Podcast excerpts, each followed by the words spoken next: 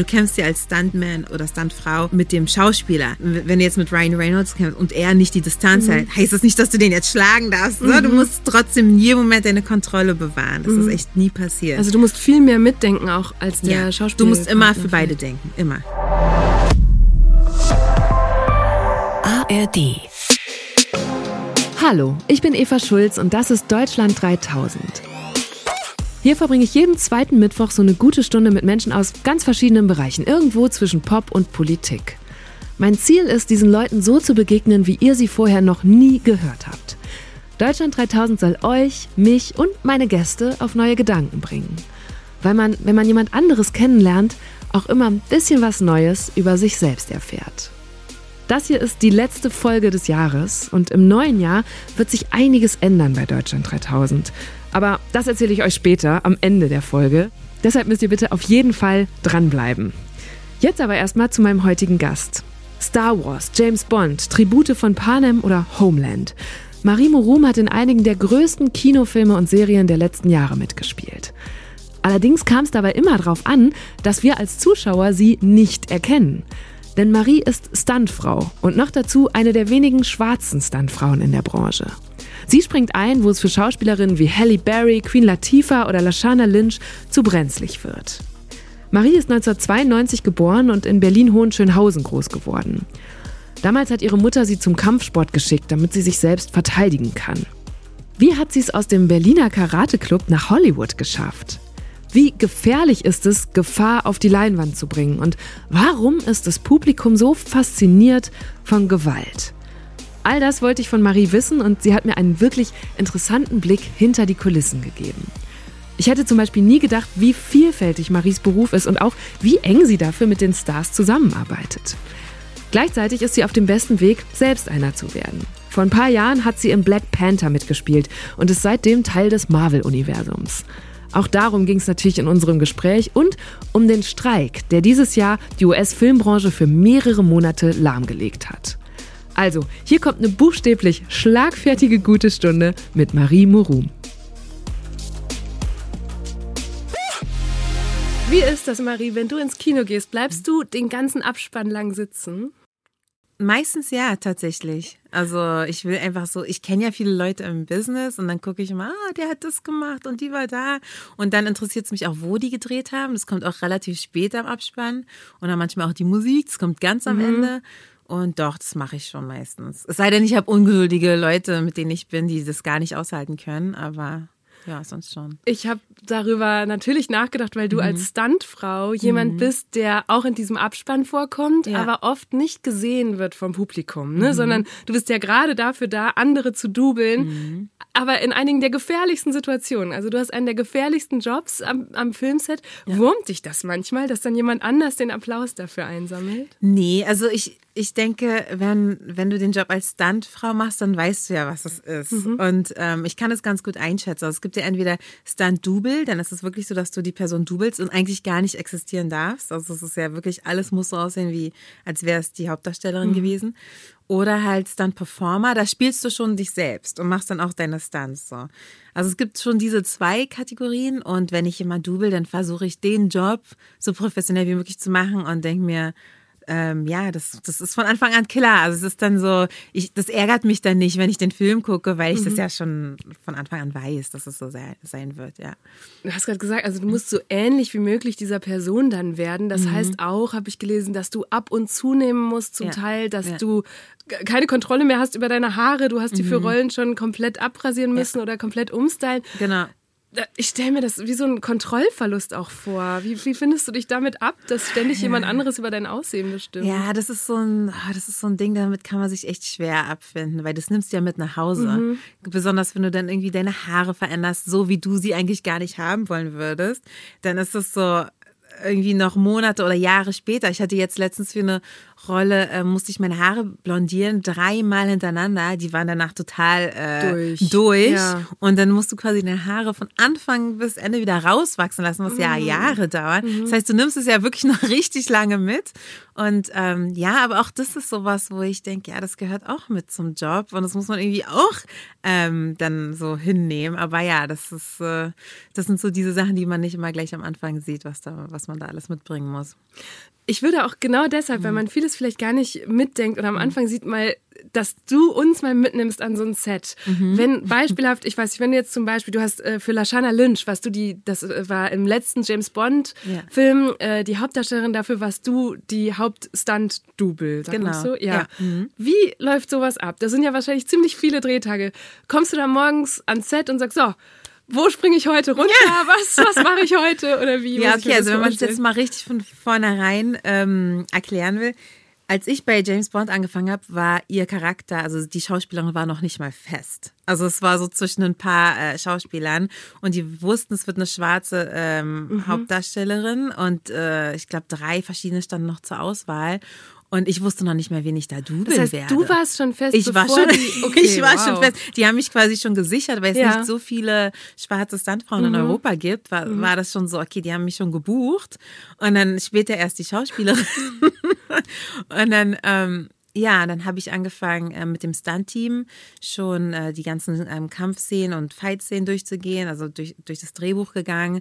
Dann haben wir angefangen, uns da was auszudenken, das zu choreografieren. Mhm. Es gibt so einen großen Stunt-Space, also eine Halle, die quasi nur für die Stunt-Leute ist. Und dann kommen, also wenn die Schauspieler dann feststehen, kommen die dann äh, in die Halle, manchmal einmal am Tag, manchmal dreimal die Woche, ist immer unterschiedlich, was so deren Schedule ist. Bei ihr war das, sie und Daniel Craig mussten schon jeden Tag trainieren. Und dann äh, erklären wir denen die Szenen, hier wird das und das passieren, mhm. deswegen, wir haben uns das so und so vorgestellt. Und dann mache ich halt ihre ganze Action vor, zeige ihr, wie wir uns das vorgestellt haben. Bei großen Schauspielern wie Daniel Craig, der hat dann mit, äh, der kann da mitreden und kann sagen, ah, das fand ich jetzt nicht cool und den Move mhm. machen wir mal Also der hat das nicht. Recht mitzureden, meinst du? So? Der hat ja. das Recht mitzureden und kann sagen, hier will ich aber irgendwie noch eine Rolle reinbauen oder hier noch das und so. Mhm. Dann wird es noch so für Damit ihn er noch cooler wirkt genau. einfach. Damit okay. er noch cooler wirkt. Ja. Und dann, ähm, dann geht's los, dass man Wochen und Monate lang das trainiert und dann jeden Tag das den Schauspielern beibringt, auch ein Fitnesstraining mit denen mhm. macht und dann halt richtig hart trainiert. Und dann geht's ans Set irgendwann. Also nach ungefähr zwei, drei Monaten haben wir dann die Prep abgeschlossen und haben angefangen zu drehen. Und dann ist man echt den ganzen Tag am Set. und ähm, viele Stunt-Szenen werden ja auch auf die Schauspieler gedreht, sodass sie halt auch viele Shots von deren Gesicht haben. Mhm. Äh, die Anfangsbewegung quasi, dann ist Cut, dann, dann springe ich ja. rein. Manchmal ist es so ein Texas Switch, nennt man das. Das heißt, die Kamera läuft noch. Wow. Und wir switchen okay. nur ganz schnell ja. und dann geht es genau da weiter.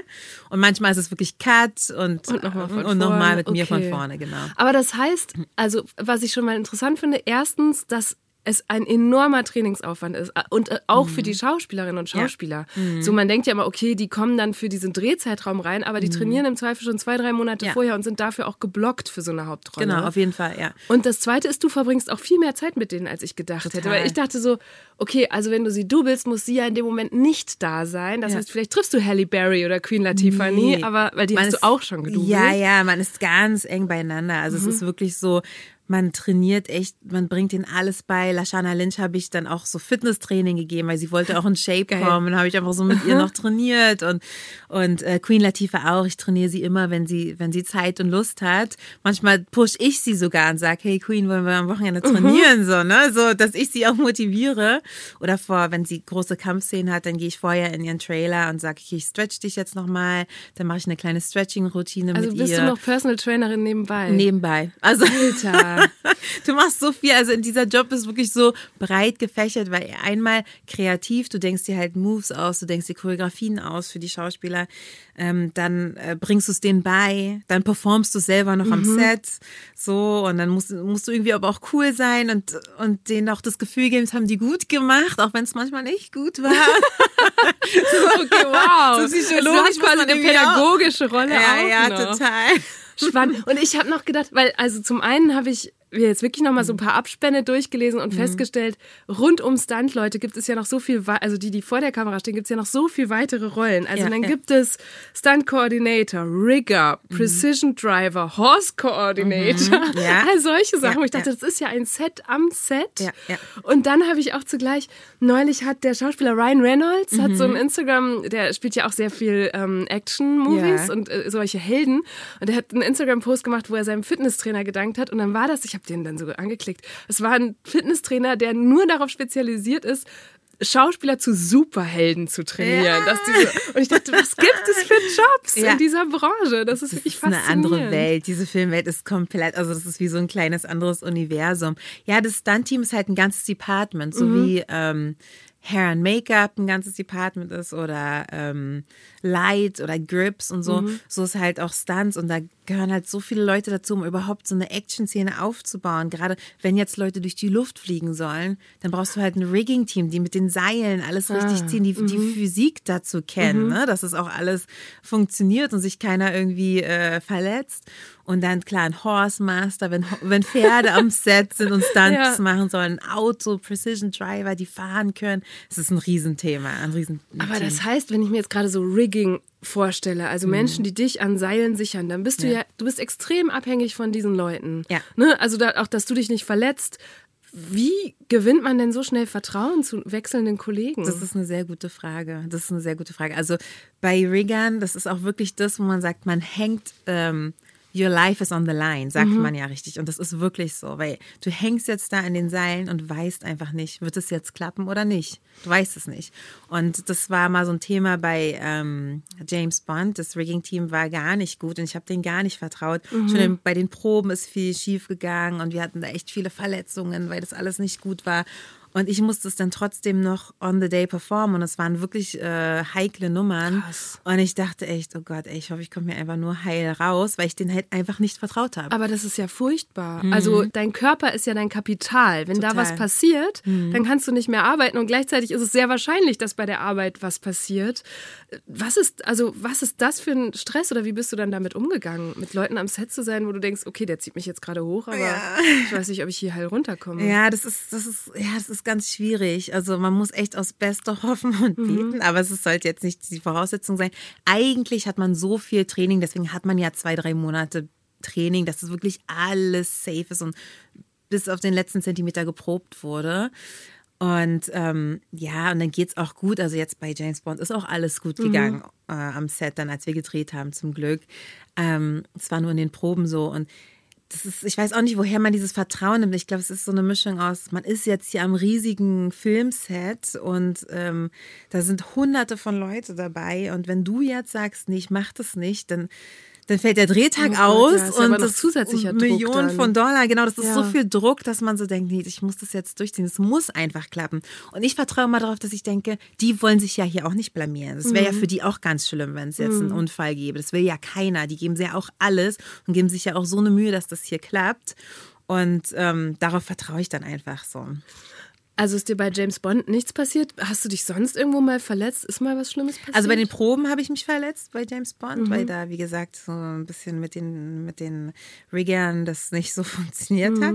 Ähm, ja, ich habe mich auch schon öfter mal verletzt, aber ehrlich gesagt relativ wenig für das, was ich alles gemacht habe. Ich meine, ich mache das jetzt seit zwölf Jahren schon mhm. und habe echt schon viele Filme auf der ganzen Welt gedreht so und verschiedene Teams kennengelernt. Und dafür ist es eine ganz gute Bilanz.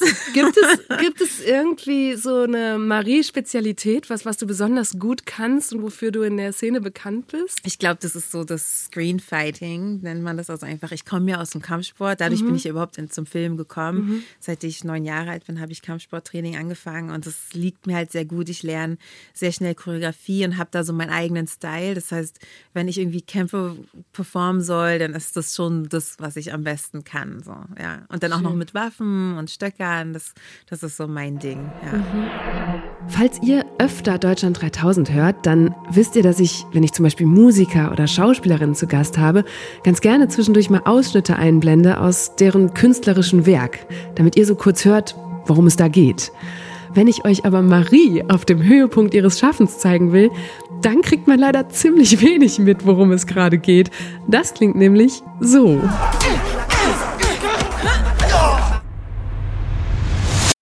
Was hältst du von Schauspielern, die sagen, ich mache alle meine Stunts selbst? Sag ich, mach mal. das ist so lustig, wenn man so sagen, ja, viele junge Schauspieler, die jetzt noch nicht so lange dabei sind, mhm. die, die, denken, ah, ist so cool und so. Und ich sage immer, also wenn ich Double bin, sage ich, mach, mach ruhig, mach. Also dann muss mhm. ich ja nicht. und dann merkt man ganz schnell, dass es ja, dass man am Film ja die Sachen nicht nur einmal macht, mhm. sondern teilweise 20 Mal. Mhm.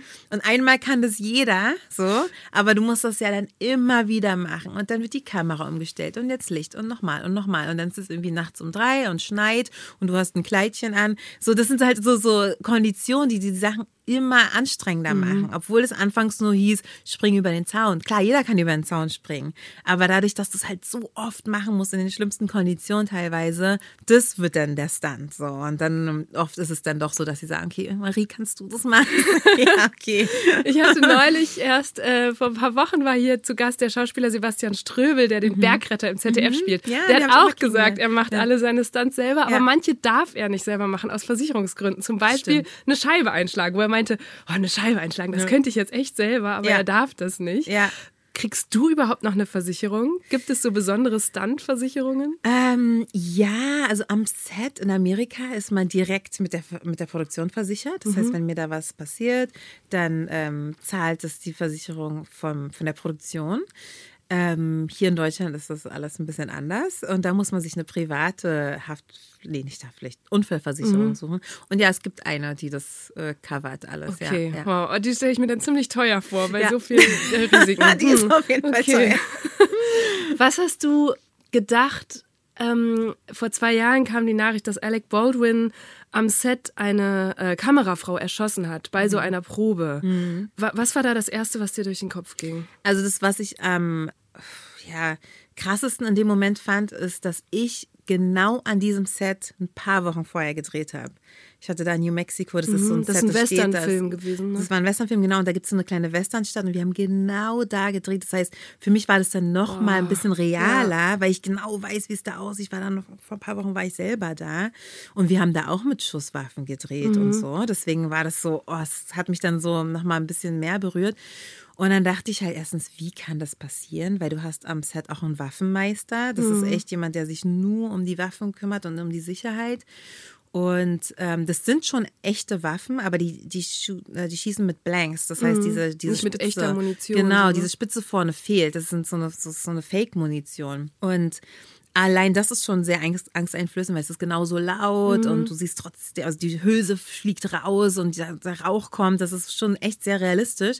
Und sich jetzt noch vorzustellen, dass es dann auch wirklich geschossen hat, also äh, keine Ahnung, wie das passieren konnte. Also das ist wirklich richtig verantwortungslos und auch richtig, dass der Film abgebrochen wurde, dass er mhm. da ähm, vor Gericht gezogen wurde. Es war einfach die richtige, äh, der richtige Move, weil sowas darf einfach nie wieder passieren. Zur heutigen Zeit, ne, ja. wo es eigentlich so viele Sicherheitsvorkehrungen gibt, war das für mich unvorstellbar, dass sowas ja. passieren konnte. Ja. ja. Und hat dir das in dem Moment nochmal Angst eingejagt? Weil das ist ja wieder so ein Thema von mhm. Vertrauen mhm. und ich habe eh immer Angst, mit Waffen zu drehen. Ich hm. hasse das mit Waffen zu drehen. Ich habe schon wirklich so viel Waffentraining gehabt und bestimmt jede Waffe in der Hand gehabt, die man kennt und kann die alle auseinandernehmen und nachziehen und nachfüllen und keine Ahnung. Dabei hasse ich Waffen. Mhm. Aber es gehört einfach dazu. Und ich habe das schon immer, ich mochte das noch nie.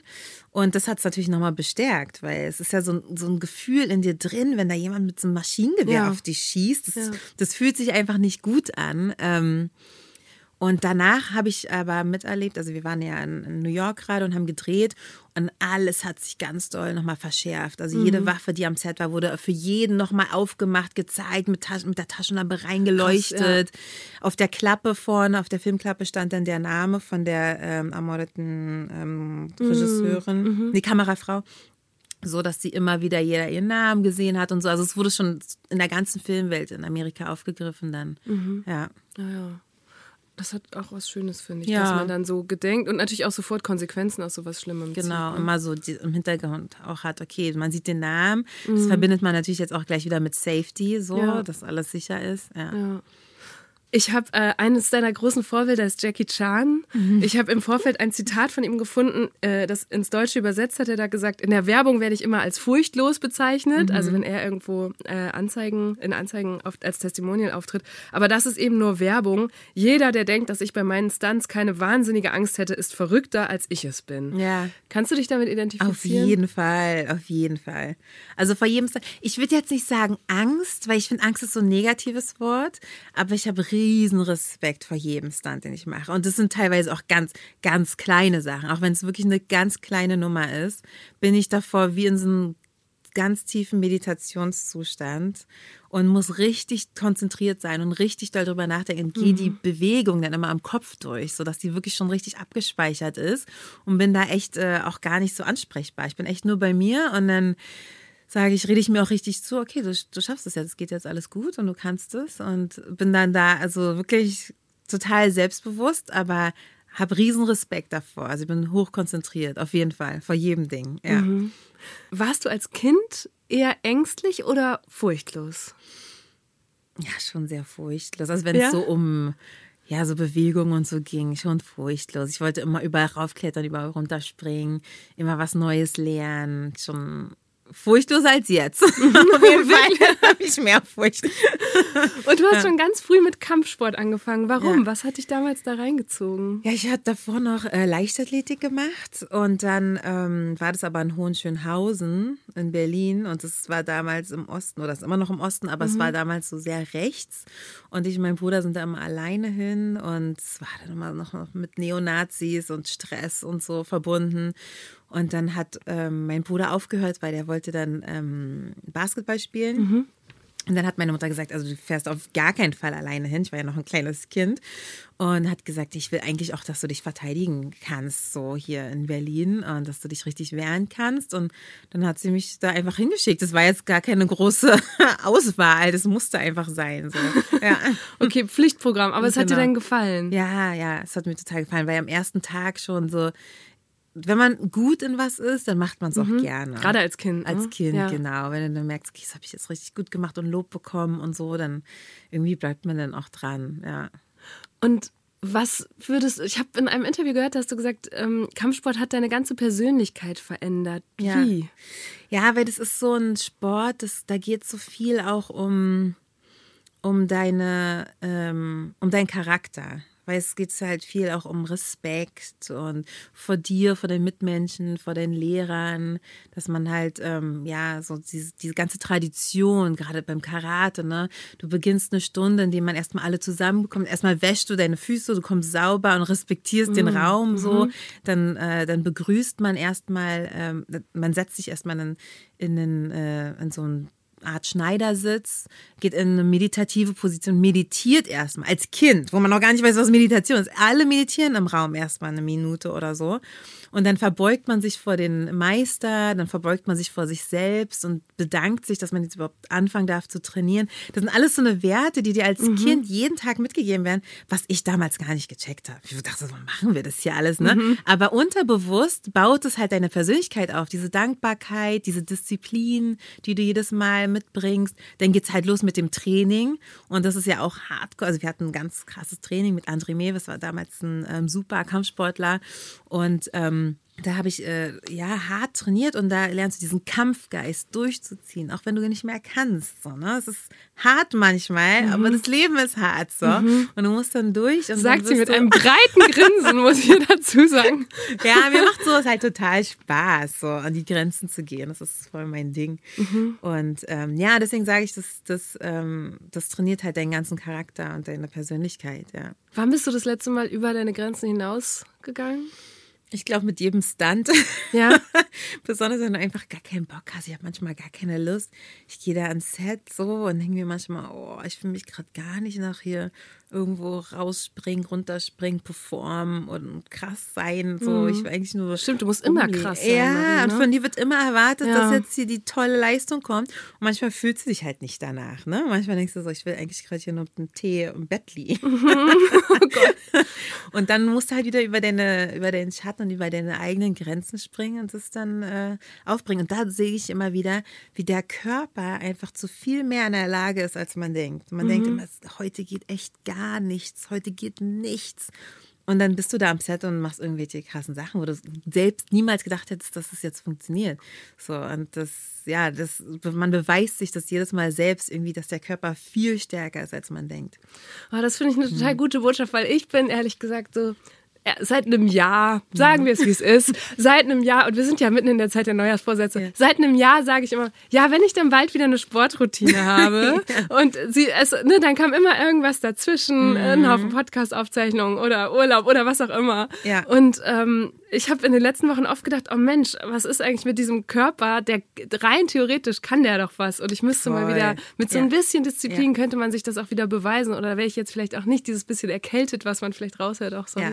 und so. Und das finde ich total spannend, dass du ja, also wie würdest du beschreiben, ist die Beziehung zu deinem Körper durch diesen super körperlichen Beruf? Also erst muss ich sagen, ich habe genau das gleiche wie du. Das geht nie weg. Aber du hast eine Sportroutine. Ich habe eine Sportroutine, aber Und wahrscheinlich sagte, eine wahnsinnige. Ich, wenn ich eine Woche nichts mache, ja. was jetzt nicht so oft passiert, aber wenn ich, noch, wenn ich noch, dann ist es für mich ganz schwer reinzukommen. Es passiert jedes Mal aufs Neue, muss man sich, muss man sich wieder selbst motivieren zu sagen, okay, Marie, du gehst da jetzt mhm. hin, du machst es jetzt. Obwohl ich mein Leben lang Sport mache, ist das trotzdem jedes Mal muss ich mir selbst meine Disziplin wieder erarbeiten. Das ist nie was, was man einmal hat und für immer da ist. und hast du einen Fall. Trick für alle, die uns jetzt zuhören und sagen, okay, erster, erster, ich lege los.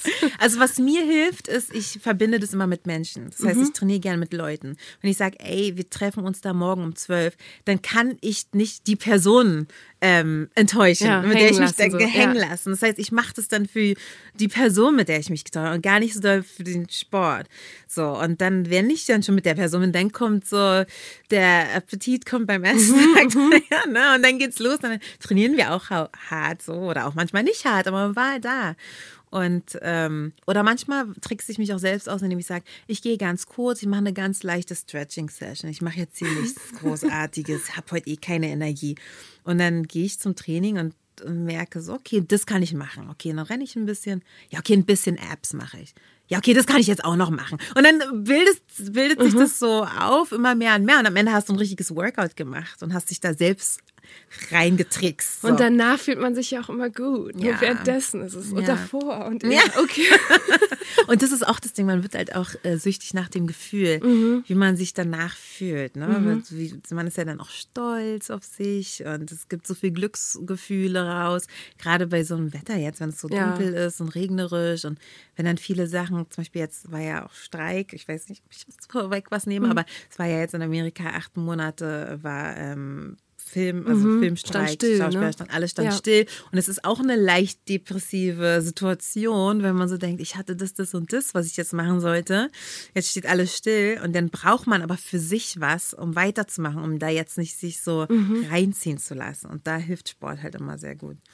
Du, ich nehme deine Überleitung in die USA und nach Amerika, denn inzwischen äh, stimmt es, dass du inzwischen dort lebst oder so zwischen New York und Berlin pendelst? Genau, New York und Berlin. Ich habe da auch eine Wohnung und mhm. dann immer, wenn ich gerade nicht drehe, komme ich nach Berlin. Okay. Mhm. Ich habe so ein paar Fragen. Normalerweise haben wir bei Deutschland 3000 oft entweder oder Fragen. Mhm. Bei dir habe ich mir jetzt was anderes ausgedacht, okay. nämlich so Sätze vervollständigen. Mhm. Also du, ich sag den Satz anfangen und du sagst das erste, was dir in den Kopf kommt. Okay. Ähm, also, ja, aus, rund aus der Glamour-Welt Hollywood, USA und Deutschland. Auf meinem ersten roten Teppich wäre ich wie wäre ich? Ja, also überlegen. Also, also meinst, meinst wäre du mein ich lieber so und so gegangen oder Ach so, okay. oder also irgendwas, okay, okay, okay. irgendwas. Wäre ich gerne nicht so schüchtern gewesen. Hm. ja. ähm, ja, wie, ja, nee, ich frage erst weiter mhm. und dazu habe ich dann aber auch direkt eine gleiche Frage. Daniel Craig hat mir sein Personal Trainer zur Verfügung gestellt. Mm. nee, sein Physiotherapeut, sorry, sein mm. Physiotherapeut. Halle Berry wollte.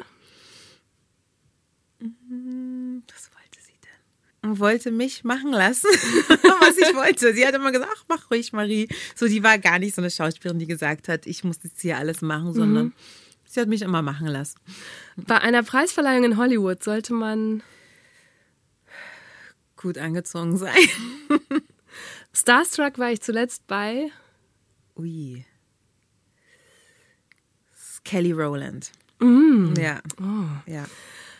Gehaltsverhandlungen können Sich sehr lange ziehen. als Marvel-Charakter kann man Teil des Marvel Universe sein und ganz viele Marvel-Filme drehen. das beste Catering gibt es bei Ui, das war tatsächlich bei Black Panther. die großen Schauspieler und Schauspielerinnen sind oft Sehr down to earth und humble.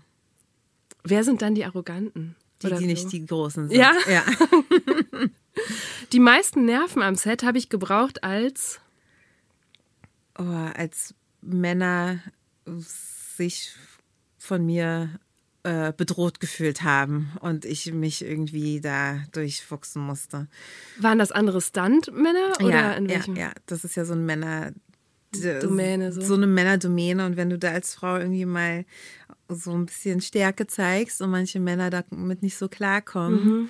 Das ist ganz anstrengend, ganz anstrengend. Da brauche ich auf jeden Fall die meisten Nerven für. Weil du musst dann so ein Spiel spielen und irgendwie, weil, um, um so den Frieden zu bewahren, Mhm. so ein bisschen so tun, als ob äh, du das ja alles gar nicht so, ne, äh, du- äh, so diese Fragen, die man so dann anders stellen muss. Dabei weißt du genau, wie du es haben willst. Mhm. Sag mal so ein Beispiel. na, ähm, zum Beispiel, ich will, dass die Matte da liegt, weil wir brauchen das für den Stunt. Dann, dann dürfte ich, es gab jetzt einen Stunt-Koordinator, mit dem ich gedreht habe, der war so empfindlich. Ähm, da konnte ich jetzt nicht sagen, ey, wir müssen die Matte da hinlegen. Dann hätte er sich so übergangen gefühlt. Dann, hätte ich, dann musste ich dann so sagen, ähm, guck mal, da, der Boden da sieht so hart aus. Ähm, was glaubst du, wie wäre das, wenn, wenn man da, müsste man da noch was hinlegen? Ja oder nee? Was, würdest du sagen aus deiner Erfahrung? Du hast ja so viel Erfahrung. Was glaubst du? Ja, ich glaube, da müsste noch Matte hin. Ah ja, wirklich? Oh, dann lass uns das so machen. So müsste ich dann an eine Sache rangehen. Okay. Und das ist für mich so anstrengend. Aber hätte ich es einfach nur gesagt, dann wäre wieder eine Bombe explodiert. Und ja, das war ganz anstrengend. Das heißt, du musst auch hinter den Kulissen manchmal Schauspielerin sein. Total. um Also gerade dieses Männerding, ich würde sagen, das gibt es nirgendwo so doll wie bei Stuntmännern. Das ist Mhm. so teilweise so anstrengend. Und die fühlen sich dann manchmal so auf den Schlips getreten, wenn du als junge Frau denen was sagen willst. Mhm. So.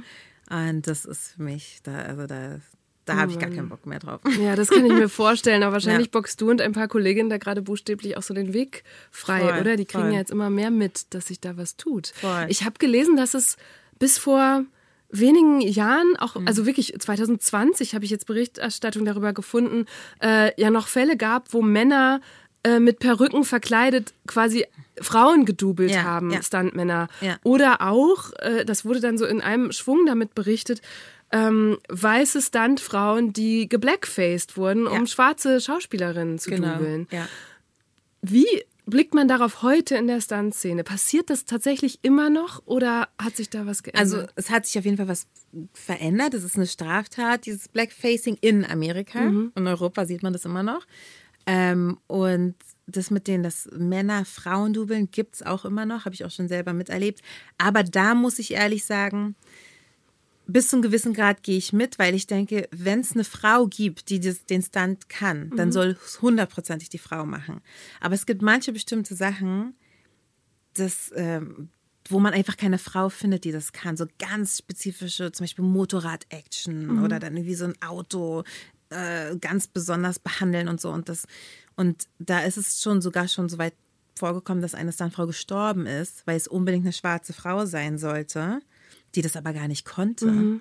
Und dann ist sie gestorben. Bei Deadpool war das damals. Und da denke ich mir so, in, in, in dem Case hätte man einfach dann einen Mann nehmen Ja. sollen. So. Das, Ja. Also ich finde, es sollte jetzt nicht über Leben und Tod unbedingt eine schwarze Frau sein, sondern wenn es die ihr dann einfach wirklich nicht gibt, die das kann, dann muss es der Mann sein. Also Mhm. da gehe ich halt, wie gesagt, nur so bedingt mit. Also es muss, Skill ist schon das Wichtigste, die wichtigste Voraussetzung. Und ähm, genau, und immer eine Frau nehmen, wenn es die gibt. Und wenn halt, wenn es die wirklich nicht gibt, dann muss man leider doch einen echten Mann nehmen. Wie geht's dir denn damit? Du bist ja oft die einzige Frau, die einzige schwarze Frau, die es gibt, die etwas zumindest theoretisch könnte. Und ich kann mir vorstellen, dass man dann oft auch denkt, okay, ich will das ja auch sein mhm. und ich will jetzt zur Stelle sein, ich will diesen Job. Ja. Und gleichzeitig ist es aber vielleicht was, was zu gefährlich ist oder wo du sagst, okay, nee, Motorrad, das, das kann ich eigentlich gar nicht. Ja. Wie ziehst du da deine Grenzen? Also ich sage ganz klar, wenn ich was nicht kann. Ich lehne auch ganz viele Jobs ab, ganz viel lehne ich ab, wenn ich so merke, zum Beispiel Unterwassergeschichten oder irgendwo mhm. in einen Wasserfall springen und dann sage ich so, nee, ich kenne das, ich bin kein, ich kann kein High, also so, ich bin keine High-Diverin, die das einschätzen kann, wie man unter Wasser auf einmal aufkommt und so und mit Wasser sowieso. Mhm. Es ist nicht, nicht meine Specialty, Element, ne? Ja. Genau, jeder hat ja so sein Ding, was er gut kann. Ich kann zwar Motorrad fahren, und ich fahre auch Motorrad für, für Film und Fernsehen, aber dann halt ganz normales Motorradfahren. Irgendwie mit Stunts und so. Wenn ihr jetzt einen Wheelie braucht, kann ich nicht, sorry. Mhm. Und das werde ich jetzt auch nicht probieren. Mhm. Und mich äh, erstmal einfallen lassen, so, das mache ich nicht. Dann sage ich halt ganz viel ab und da bin ich auch nicht zu stolz für, gar nicht. Ich habe gar kein Problem zu sagen, kann ich nicht. Mhm. Und an dem Punkt komme ich zurück zu dem, ganz eben der rote Teppich und dass du mhm. dazu schüchtern warst ich stelle mir vor, dass du jetzt innerhalb weniger Jahre so richtig so reingerauscht bist in diese Welt, ja. äh, die ich als Kinozuschauerin, als Fernseh- oder Streaming-Zuschauerin immer nur von außen so wahrnehme. Wie war das? Wer oder was hat dir beigebracht, wie man da reinkommt, wie man sich dort verhält? Wie hast du da reingefunden? Ja, das ist halt so schade, weil mir konnte es halt keiner sagen. Es gab tatsächlich niemanden in Deutschland, der den Weg mhm. so gegangen ist wie ich, den ich hätte fragen können. Gab's nicht. Ich bin wirklich alles alleine, Step für Step, habe ich das und habe viele Fehler deswegen auch gemacht, weil ich konnte niemanden nach Rat mhm. fragen. Es gab niemanden und ähm, habe mir alles selbst irgendwie dann beigebracht vor Ort und erster roter Teppich. Ich wusste ja gar nicht, wie sowas aufgebaut ist. Mein erster roter Teppich war Black Panther mhm. und noch Marvel, wo irgendwie jeder schwarze Superstar der Welt da war. Und dann sehe ich erstmal so, wie das abläuft und ich habe noch nie vorher irgendwie Fotos auf dem Teppich. Ui, und das ja. waren alles so Situationen jetzt verstehe ich das und weiß, wie man das macht. Aber ich wünschte, jemand hätte mich an die Hand genommen und gesagt, pass mal auf, wenn du da hinkommst, dann wirst du da erstmal stehen und dann sagt man deinen Namen und dann sind da Fotografen und dann musst du das und so und so. So, das, das wäre halt cool gewesen. Mhm. Oder auch am Set mir so ein bisschen Set-Etikette beizubringen. Mhm. Was so, ist das wie, zum Beispiel? Na, so wie man sich verhält, wie man was wo macht, wann, wann, ähm, wie es abläuft. Einfach so, so Regeln, die irgendwie so un unausgesprochen mhm. sind, aber die man so einhält am mhm. Set. Das lernst du dann, wenn du, wenn du drehst, aber ich Bist wünschte, du da in Fettnäpfchen getreten? Oh, Black Panther Set? Black Panther jetzt vielleicht nicht so doll, aber ich habe ja so jung angefangen. Ich habe mit 18 angefangen. Mhm. Ich habe so viele Fauxpas gebracht, wo ich heutzutage denke, oh Gott, ey. aber ich wusste es halt einfach Erzählst nicht. Erzählst du mir einen? Ich bin natürlich oh, ich neugierig. Gar nicht, ob ich jetzt so auf einfach dumme Fragen gestellt, weil ich nicht mhm. wusste, was bestimmte Sachen sind, wo man halt einfach merkt, sie hat gar keine Ahnung, wo sie hier gerade ist und was sie macht. So, so weiß ich nicht. Ich, ich komme jetzt, glaube ich, gar nicht spontan so auf ein Beispiel, leider. Aber ja, ich glaube einfach generell, das wäre schön gewesen, wenn, wenn, wenn ich sowas gehabt hätte. Mhm. Und deswegen finde ich es auch cool, dass ich jetzt so ein bisschen auch äh, für andere, für die nächste Generation ein bisschen so was erzählen kann und Tipps geben kann, auch finanziell und so, wie man das macht. Ich meine, okay, ein Fehler zum Beispiel.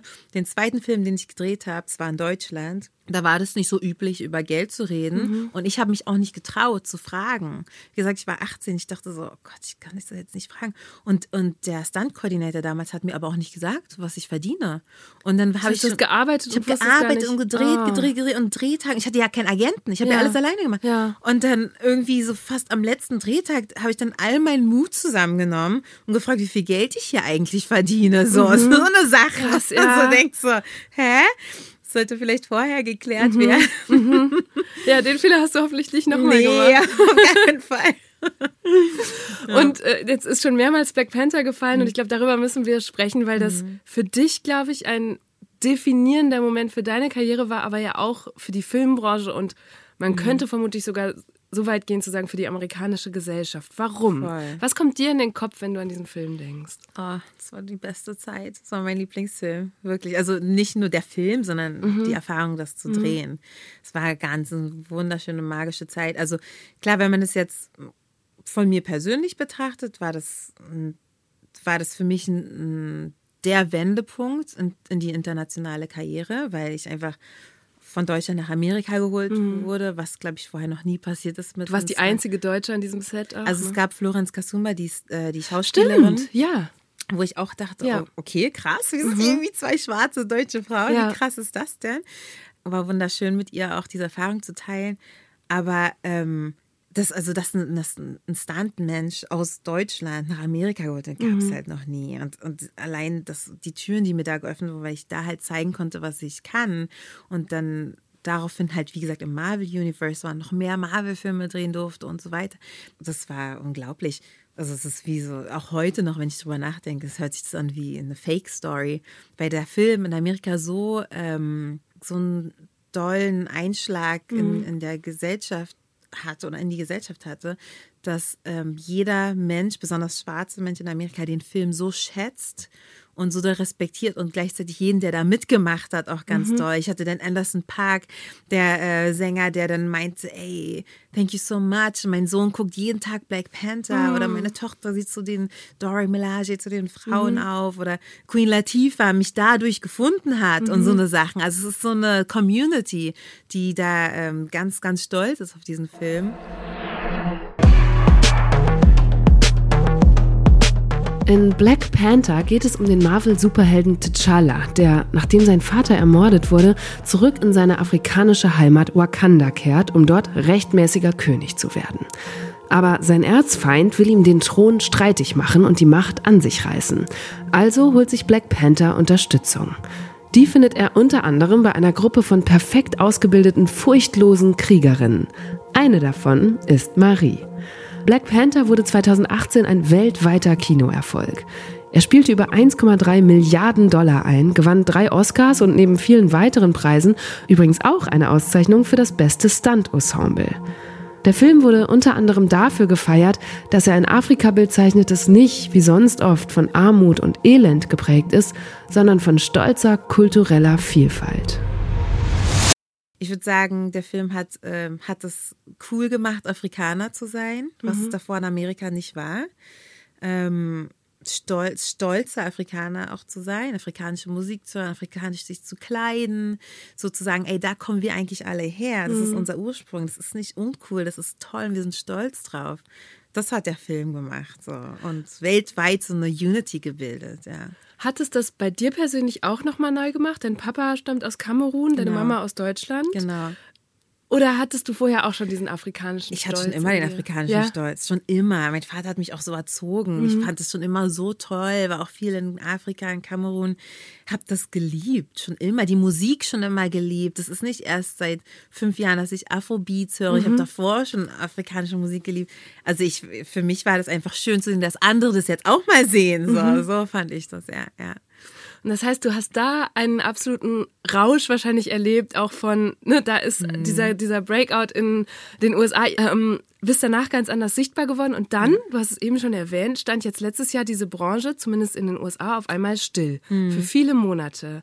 Mhm. Ähm, dieses Jahr. Ja, ja dieses Jahr, mhm. genau. Also ursprünglich waren es die äh, Autoren, die gestreikt haben, weil es ging um den Schutz vor AI, also vor der mhm. künstlichen Intelligenz, weil die ja ganz einfach den Job äh, ablösen kann. Und die wollten sich davor ähm, schützen und ähm, wollten neue Verträge. Und die Schauspielergewerkschaft hat die dann erstmals unterstützt. Dann hat, äh, haben die Autoren ihren Deal bekommen und die Schauspieler haben aber immer noch gestreikt, weil die mhm. auch Schutz vor AI wollten. Ähm, dann dadurch, dass ja jetzt gestreamt wird, gibt es ähm, ganz neue Konditionen. Mhm. Das heißt, äh, Netflix, Amazon, Disney, die zeigen dir nicht die Zahlen, wie viele Leute wirklich den Film gucken. Mhm. Und in Amerika ist das System aber so aufgebaut, dass du Anteile vom Film hast. Das heißt, du kriegst Residuals. Jedes Mal, wenn der Film irgendwo im Fernsehen gekauft, mhm. gesehen, gezeigt wird oder dann in Spanien irgendwo im Fernsehen läuft oder nochmal ins Kino kommt, kriegst du halt immer wieder Geld. Und äh, bei, den, bei den Streamings wollten die nicht zeigen, wie viele Leute mhm. das, gucken. Und du hast halt extrem wenig Geld bekommen für Streaming, weil die gesagt haben, ja, lief einfach nicht so gut. Und, und, und das aber gar, aber gar, nicht. Du ja. weißt es nicht. Und darum ging es dann auch bei dem Streik, dass die Zahlen offengelegt werden, dass man mehr ähm, Anteile hat, dass man geschützt ist vor der AI, weil die ja einen ganz leicht ersetzen können. Besonders Stunts. Ne? Mhm. Wird einfach irgendein Mensch animiert, der da die Moves macht. Da braucht man ja nicht mehr dabei sein. So.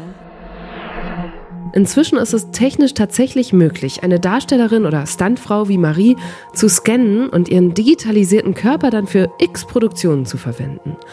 Viele Hollywood-Studios hatten zum Beispiel den Plan, Statistinnen und Statisten gegen einen Tagessatz zu scannen und ihre Gesichter dann beliebig oft zu verwenden. Für Szenen mit vielen Menschen im Hintergrund hätte man dann quasi gar keine echten Darsteller mehr gebraucht. Noch einfacher ist das, wenn es bloß um die Stimme geht. Als Zuschauerin denke ich mir, ist ja einerseits cool, dann können Filme und Serien durch künstliche Intelligenz bald in noch mehr Sprachen übersetzt werden und ich kann mir auch, was weiß ich, eine polnische oder indische Serie auf Deutsch angucken. Andererseits sind dadurch eine Menge Synchronsprecherjobs bedroht. Viele Sprecherinnen und Sprecher klagen, dass es schon jetzt Probleme gäbe, weil ihre Stimmen KI generiert in Pornos auftauchen oder rassistische Dinge sagen. Über die Chancen und Gefahren von KI in der Kunst habe ich dieses Jahr übrigens auch schon mit Nico Santos gesprochen. Er hat sich das Drehbuch für ein komplettes Musikvideo von ChatGPT schreiben lassen. Was dabei rausgekommen ist, hört ihr, wenn ihr im Deutschland 3000 Feed zum 2. Mai 2023 scrollt, zum Beispiel in der ARD Audiothek. Die Streikenden in Hollywood haben jetzt jedenfalls erkämpft, dass Schauspielerinnen und Schauspieler weitreichende Kontrolle über ihre digitalen Kopien bekommen. Falls ihre virtuellen Nachbauten zum Einsatz kommen, dann soll das genauso bezahlt werden wie ein physischer Dreh, inklusive der Residuals, die Marie eben erwähnt hat, also der Zahlungen für TV-Ausstrahlungen oder Wiederaufführungen. Das heißt, du bist auch auf die Straße gegangen da? Ähm, ich war ja in Deutschland. Mhm. Ich glaube, ich hätte alleine in Deutschland protestiert. mit, einem Schild. mit einem Schild und einem T-Shirt in der Mütze. Ähm, ja, deswegen, ich habe jetzt nicht äh, demonstriert, mhm. aber ich habe für den Streik, ich habe ja gewotet mhm. dafür, dass ich das da auch. Weil du auch in der Gewerkschaft bist. Genau, ich bin auch mhm. in der SAG und habe gesagt, ich, ich gehe da mit und finde es wichtig, dass man das macht, ja. Mhm. Und jetzt haben Sie vor ein paar Wochen, Anfang November, den, äh, das niedergelegt, eine, genau. zu einer Einigung gefunden. Genau. Bist du zufrieden mit dem, was da jetzt beschlossen wurde? Ja, schon, auf jeden Fall. Also der Streik, äh, der, die, die Einigung ist ja nur auf drei Jahre jetzt, der mhm. neue Vertrag. Das heißt, es ist eher spannend, was nach diesen drei Jahren ist, weil ich mhm. glaube, es gibt einen Grund, warum das nur auf drei Jahre ähm, begrenzt ist, weil AI bestimmt bis dahin so hoch modernisiert ist, dass die bestimmt sagen, äh, nee, also jetzt machen wir alles nur noch damit. So mhm. kann ich mir gut vorstellen. Hast du da Sorge vor? Mhm. Ja und nein, weil ich glaube, überall ergeben sich dann wieder neue Möglichkeiten und Jobs. Aber die Welt verändert sich und das Filmbusiness verändert sich. So war das schon immer. Ich vergleiche das immer damit. Früher hat man auch Filmrollen gedreht und auf einmal wird es digital und da sind mhm. auch viele Jobs weggefallen. Mit den Menschen, die die Filmrollen da aufsetzen und bearbeiten und, und, und, und äh, wie nennt man das? Auslösen? Nee entwickeln ja. und sowas. Die Jobs sind ja auch auf einmal alle weggefallen. Die hätten ja auch sagen können, so, hä, und was ist mit uns? Ne? Und dann ist auf einmal alles digital und irgendwie müssen neue mhm. Jobs und Focus Puller und, und so. Es sind ja neue Jobs, die da äh, entwickelt wurden dadurch oder entstanden sind. Und ich glaube, so ungefähr wird es auch bei AI sein. Wir müssen einfach äh, mit der Zeit gehen, mitdenken, gucken, wo kann ich jetzt noch von Gebrauch sein, wie kann ich hier noch mitspielen. Mhm. Dann wird das schon. Und eine Konsequenz, die aber auch bei uns Zuschauerinnen, Streaming-Abonnenten und so weiter ankommen wird, ist, dass vermutlich nächstes Jahr deutlich weniger Filme und Serien auf den Markt ja, kommen. Einfach weil Fall. so lange alles stillstand. Auf jeden Fall, ja. Ja. Hm. Also da wird, manche werden echt ein bisschen warten müssen, bestimmt auch ein Jahr auf bestimmte Sachen. Und du hast das, du hattest es praktisch, weil du einfach äh, Karriere in zwei Märkten hast, bist du dann nach Deutschland und hast hier weiterdrehen können. Während ja. drüben ja niemand arbeiten, die dürfen ja ihre Filme nicht mehr promoten in nee, der Zeit, ne? Nee, gar nicht. Das wurde promoten. dann sofort verurteilt, auch wenn. Ja, ja große Schauspieler. Also ich, ich musste auch aufpassen, dass ich jetzt nicht auf ähm, Red Carpet Events gehe, die mhm. von SAG-Filmen sind. Mich da einmal war ich auf einer, auf einer Premiere, wo ich dann auch ein bisschen Stress bekommen habe, weil es dann hieß, das war ein SAG-Projekt und dann mussten alle Fotos gelöscht werden und ah, sowas. Ja. Ähm, wusste ich halt nicht. So. Mhm. Ich war hier in Deutschland. Ähm, aber ja, so, ich habe hier mein Leben hier weiter, weiter gelebt. Und hast äh, weiter gearbeitet. Ja. In einem früheren Interview hast du mal gesagt, dass eins deiner Ziele war, mal selbst eine größere Actionrolle zu spielen, bei der du deine ganzen Stunts selber machst. Und du hast ja. damals aber schon gesagt, da warte ich aber noch, es muss genau das Richtige sein. Ja. Und jetzt kommt am 19. Januar 60 Minuten raus. Ja, ja. Und es klingt so, als hättest du dieses Projekt dafür ausgewählt. Total. Warum? Warum total. war das genau das Richtige? Mm, ich finde, dass das klang irgendwie genauso, wie ich mir das vorgestellt habe. Also es war ein deutsches Projekt in Berlin, so meine Stadt, wo ich groß geworden bin. Das war so sehr vertraut und dann mit den Schauspielern, die da auch mitmachen, die, das, ich fand, das war eine gute, ein guter Vibe, wir haben gut zusammengepasst. Dann der Regisseur Oliver Kienle macht halt ganz tolle Sachen, mhm. super talentierter Regisseur, dem man einfach vertrauen kann. Das, was er macht, ist gut. Dann das Stunt-Team war äh, Freunde von mir, das heißt, da wusste ich, da kann ich auch meine eigene Choreo einfach machen und so. Und alles hat irgendwie gestimmt. Und dann habe ich echt dafür ähm, Queen Latifah gefragt und meinte, ey, ich müsste jetzt dich mal kurz verlassen, weil ich meinen eigenen Film drehen muss. Mhm. Würdest du mir dafür dein, deinen Segen geben? So. Und das war ein ganz schlimmes also, weil du sonst eine Serie mit ihr machst, wo sie genau. sich wahrscheinlich sehr viel und wo ich dauerhaft braucht. bin. Ja. Genau, da bin ich acht Monate dauerhaft mit ihr am Drehen und das wäre halt genau in dem Zeitraum mhm. gewesen. Aber ich wusste, ich muss diesen Film machen für mich. Ich muss jetzt mal was für mich machen. Ich bin hier immer Stunt-Double, mache mal, lasse mal andere gut aussehen, aber das wollte ich jetzt mal für mich machen. Und dann habe ich sie gefragt und es war ganz schwer für mich, überhaupt dieses Gespräch zu führen. Mhm.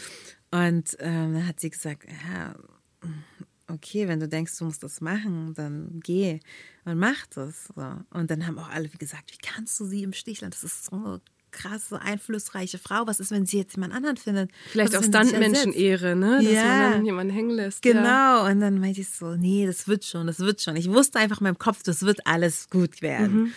Und dann bin ich nach ähm, Budapest, da haben wir gedreht und äh, habe den Film gedreht, bin wieder zurückgekommen und habe ihr gesagt, ey, ich bin so dankbar, dass du mich hast gehen lassen.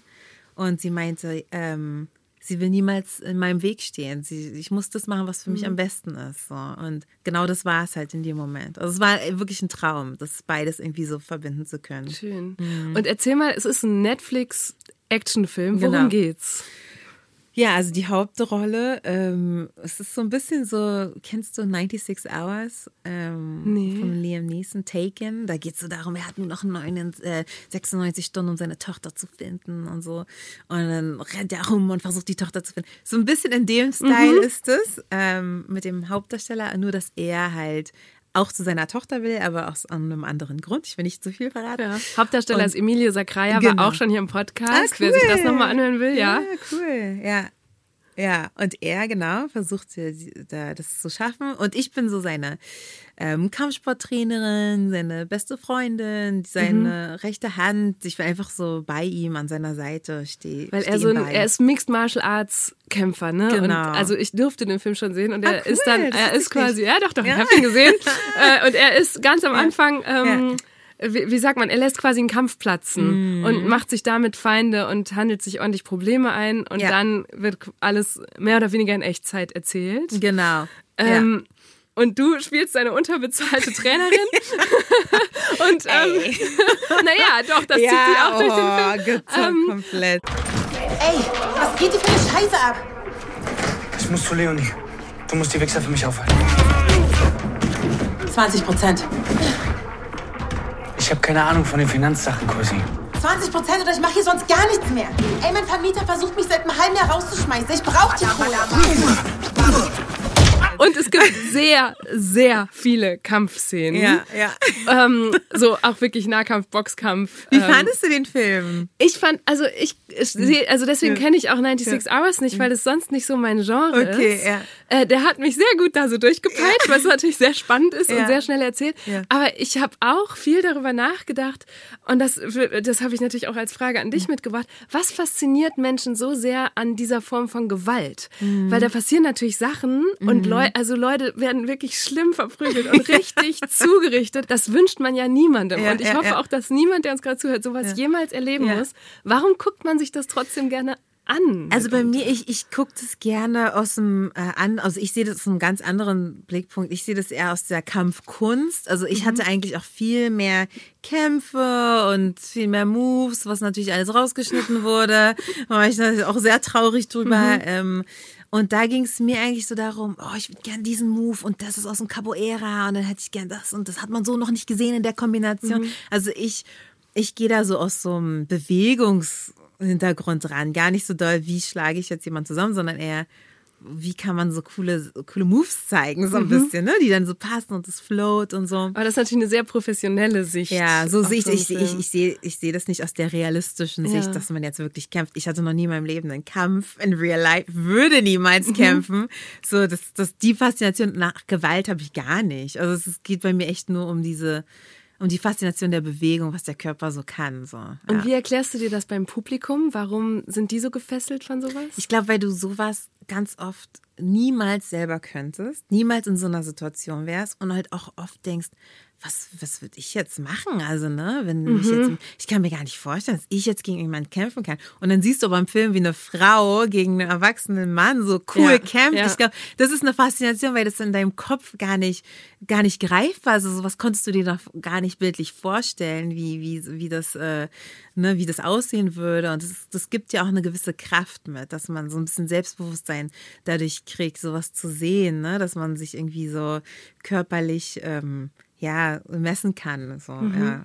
Und ich finde, so Kämpfen ist ja eh sowas, was äh, ja so, so alt ist wie die Menschheit. Irgendwie, dass Menschen gerne sehen, wie irgendwie sich zwei Körper aneinander messen, so wer mhm. stärker ist oder wer besser irgendwas kann, so im Sport, Olympische Spiele, das ist ja alles immer das Gleiche, ja. Und wie oft fängt man sich an so einem Set, bei so einem Dreh dann doch eine ein? Ähm, also ich gar nicht.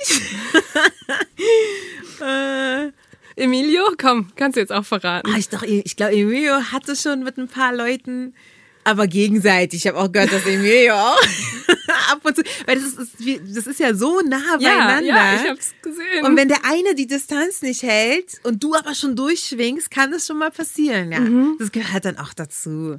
Das gehört dazu. Also klar, wenn du wirklich professionell als Stuntman bist, dann passiert das nicht, weil du bis zum letzten jede Sekunde zurückziehen könntest. Und wenn du siehst, dein Partner ist irgendwie gerade zu nah dran oder so, das darf halt niemals passieren, weil du kämpfst ja als Stuntman oft oder Stuntfrau ähm, mit dem Schauspieler. Wenn du jetzt mit Ryan Reynolds kämpfst und er nicht die Distanz mhm. hält, heißt das nicht, dass du den jetzt schlagen darfst. Ne? Mhm. Du musst trotzdem in jedem Moment deine Kontrolle bewahren. Das mhm. ist echt nie passiert. Also du musst viel mehr mitdenken auch als der ja. Schauspieler. Du musst immer für beide denken, immer. Immer für beide. Oder wenn ich sehe, die Person ist zu nah, dann gehe ich noch mal einen Schritt zurück. Oder dann schlage ich noch mal ein bisschen oben drüber, weil er irgendwie zu hoch war oder so. Du musst immer für beide mitdenken. Du hast das auch oft, und das finde ich ähm, so schön paradox, dieses archaisch Kämpfen mhm. hast du oft mit Tanzen verglichen. Und heute fiel auch schon öfter das Wort Choreografie. Ja, ja. Warum ist es wie Tanzen? Es ist einfach absolut eine Choreografie. Absolut. Das ist wirklich nach Beats. Es geht nach Beats. Bam, bam, bam, bam. Pause, bam. So, das ist absolut äh, eine Choreografie und wie du mit Menschen zusammenarbeitest und der muss deinen Arm jetzt so hinhalten, damit du darüber springen kannst. Und das macht halt so viel Spaß. Ich habe letztens auch in einem Podcast gehört, dass das so, das ist, was die Menschen auch brauchen, um, um glücklich zu sein, ist so singen, ähm, singen, tanzen und lachen oder so. Und dieses Tanzen, das habe ich so ein bisschen dann mit dem mit dem äh, Kämpfen, also mit den Kampfchoreografien, weil es ist wirklich, als würde man einfach miteinander tanzen. Und es lässt wirklich einen richtig glücklich machen, wenn du merkst, okay, ich habe am Set jetzt eine Choreo gut hinbekommen mit jemandem und es hat geflowt und wir hatten Spaß mhm. und es ist alles gut gegangen. Das macht einen richtig glücklich dann so, ja. Schön, ja, du strahlst auch während du mir das erzählst und auch ja. während du von diesem Film sprichst. Ja. Ähm, da, jetzt ist da ein Traum in Erfüllung gegangen, wenn auch ein paar Szenen rausgeschnitten wurden. Ja. Aber was wäre, ähm, gibt es schon einen nächsten Traum? Gibt es schon was, wo du sagst, okay, zack, neues Jahr, neues, neues Ziel? Ja, also naja, ich bin, ich gehe jetzt erstmal wieder nach New York mhm. nächste Woche oder übernächste und mache jetzt erstmal noch eine, eine, äh, eine, Staffel von The Equalizer mit Queen Latifah. Das ist jetzt wieder das, das Ziel, jetzt die vierte Staffel da abzudrehen. Also sie hat dich zurückgenommen. Hat mich zurückgeholt, genau. Ich mache auch Stunt-Koordination dafür, mhm. also dass ich quasi für sie auch koordiniere, choreografiere und dann selbst auch performe. Ähm, und ähm, ja, actingmäßig bin ich in der Zeit dann leider wieder raus, was mein Agent in Deutschland auch nicht super toll findet. Aber man kann halt jetzt nicht alles machen. Man muss sich dann immer noch wieder. Ich mache halt echt noch beides. Ne? Mhm. Ich versuche beides irgendwie noch zu balancen, das Schauspiel und das Stunt-Thema. Schön. Also mhm. Marie Murum kann vieles. Und das naja. heißt, wir bleiben künftig immer im Kino im Abspann sitzen, weil wenn du nicht vor der Kamera sichtbar warst, dann bist du vielleicht zumindest im Abspann beim ja. Stunt-Department. Ach, ich finde es einfach schön, Neues zu lernen. Das ist doch der Mensch, dass man sich immer weiterentwickeln muss. Und wenn mhm. man halt schon zwölf Jahre Stunts macht, dann will man halt Next Level. Und dann ist in meinem Fall ist es jetzt so ein bisschen Acting halt. Ja. Schön. Ich mhm. bin gespannt, was noch kommt, Marie. Vielen Dank für diese gute Stunde. Ja, danke dir. Dankeschön. das war eine gute Stunde mit Stuntfrau und Schauspielerin Marie Murum. Bis zu diesem Gespräch hatte ich keine Ahnung, wie vielfältig der Stuntberuf ist und was man dafür alles können muss. Ich glaube, ab jetzt werde ich Action-Szenen im Kino oder Fernsehen mit ganz anderen Augen sehen. Und was für eine coole Geschichte auch einfach, dass jemand, die fast genauso alt ist wie ich, in Deutschland geboren und zur Schule gegangen, jetzt in Hollywood-Blockbustern mitspielt und da mit Wegbereiterin ist für hoffentlich noch viele weitere Stuntfrauen und People of Color. Ja, und das war die letzte Deutschland 3000 Folge in diesem Jahr. Und für mich war es die letzte Deutschland 3000 Folge für einige Monate. Ich verreise nämlich ab Januar für eine längere Zeit und kann in der Zeit den Podcast leider nicht weitermachen. Aber das heißt nicht, dass hier jetzt gar nichts mehr passiert. Im Gegenteil. Ich habe einige meiner tollsten, lustigsten und inspirierendsten früheren Gäste gefragt, ob sie nicht mal Lust hätten, von der Rolle des Gastes in die des Gastgebers zu schlüpfen und für eine Folge zu übernehmen. Und sie hatten Lust. Das heißt, ab Mitte Februar findet ihr hier im Feed jeden Monat eine Deutschland 3000 Takeover-Folge. Ehemalige Deutschland 3000 Gäste dürfen sich kreativ austoben und eine gute Stunde komplett nach ihrem Geschmack gestalten. Das Einzige, was ich Ihnen vorgegeben habe, ist, also es ist ja ein Interview-Podcast, deswegen wäre es schon ganz gut, wenn ihr auch einen Gast mitbringt. Aber was die Takeover-Hosts dann mit ihren Gästen hier machen werden, also ob es bald wilde Aktionen, neue Rubriken oder verrückte künstlerische Performances geben wird, das weiß ich alles selber noch nicht. Gerade deshalb bin ich mir aber sicher, es wird bestimmt sehr besonders und sehr hörenswert. Um also diese Sonderfolgen und das große Deutschland 3000 Takeover auf keinen Fall zu verpassen, aktiviert am besten jetzt direkt die Benachrichtigungen für Deutschland 3000 in eurer Podcast-App. Auf Instagram kriegt ihr natürlich auch alle Infos. Da revealen wir Monat für Monat die Takeover-Hosts und können es wirklich kaum erwarten, mit euch zu teilen, woran und mit wem wir in den letzten Wochen gearbeitet haben. Mein Name ist Eva Schulz. Ich komme im Frühjahr zurück zu Deutschland 3000. Und falls ihr jetzt zwischen den Jahren ein bisschen Zeit und Muße habt, dann scrollt doch gerne mal durch unseren Feed. Vielleicht ist da ja noch die ein oder andere ungehörte Folge. Oder ihr hört mal rein bei 1 plus 1, Freundschaft auf Zeit. Das ist auch ein Gesprächspodcast, allerdings so eine Art Blind Date. Jeden Monat treffen da zwei Promis aufeinander und versuchen, beste Freunde zu werden. Mit dabei waren zum Beispiel schon meine Kollegin Aminata Belli, die den Modeschöpfer Harald Glöckler kennengelernt hat, oder meine früheren Gäste Laura Larsson und Pierre M. Krause. Und in den neuesten Folgen kam es zu der sehr lustigen Kombi aus Ralf Meller und Katrin Bauerfeind. Also wenn wir beide jetzt befreundet sind, was wir ja schon sind, ähm, das erwarte ich auch, dass ich, wenn ich mal aus LR anrufe und da ist jetzt Mitternacht und du in deinem schönen Wohlfühlschlaf bist, auch wirklich das Telefon nochmal abnimmst. Nee, nee, nee, nee, nee, nee. 1 plus 1 Freundschaft auf Zeit ist ein Podcast von SWR 3, produziert von Mitvergnügen. Ihr findet ihn in der ARD Audiothek, auf swr3.de und in allen gängigen Podcast-Apps. So, und das war's von mir. Ich freue mich jetzt schon drauf, wenn wir uns im Frühjahr 2024 wiederhören. Und bis dahin wünsche ich euch alles Gute fürs neue Jahr und viel Spaß mit den Takeover-Folgen. Deutschland 3000, eine gute Stunde mit mir, Eva Schulz, ist ein Podcast von Enjoy. Redaktion Isabella Huber und Ruby N. Schwietal. Produktion Isabella Huber. Social Media Lena Link. Und das Sounddesign ist von Soundquadrat.